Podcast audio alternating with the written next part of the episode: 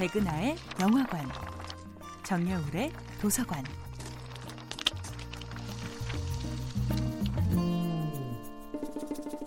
안녕하세요. 여러분들과 쉽고 재미있는 영화 이야기를 나누고 있는 배우연구소 소장 백은하입니다.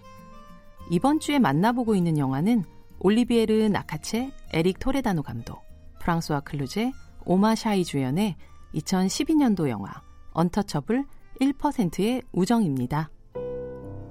프랑스 영화 하면 어떤 이미지인가요?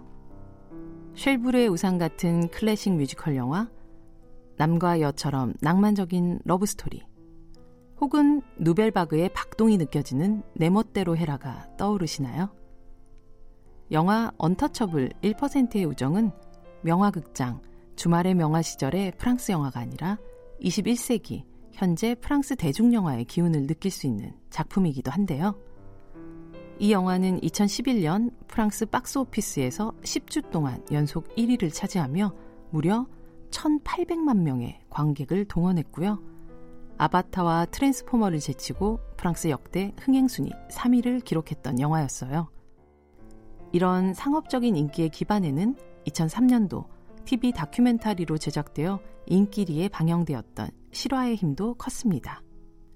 필립과 드리스의 실제 모델은 프랑스의 명망 높은 보르고 가문의 부와 명예, 전통을 고스란히 이어받은 샴페인 회사 대표 필립 포조 디 보르고와 빈민촌 출신 청년 에브델입니다.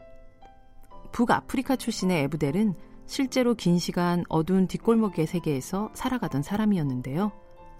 보석상을 턴 절도죄로 체포되어 감옥 생활을 하기도 했던 그에게는 사실 전신마비로 고통받고 있는 아이가 있었다고 하죠. 1993년 패러글라이딩 사고로 전신마비 환자가 된 필립은 극한의 신체적 고통과 극도의 정신적 절망 사이에서 고통받고 있었는데요. 자신의 인생에 불쑥 들어온 에브델 덕에 그 고통에서 벗어나게 되죠.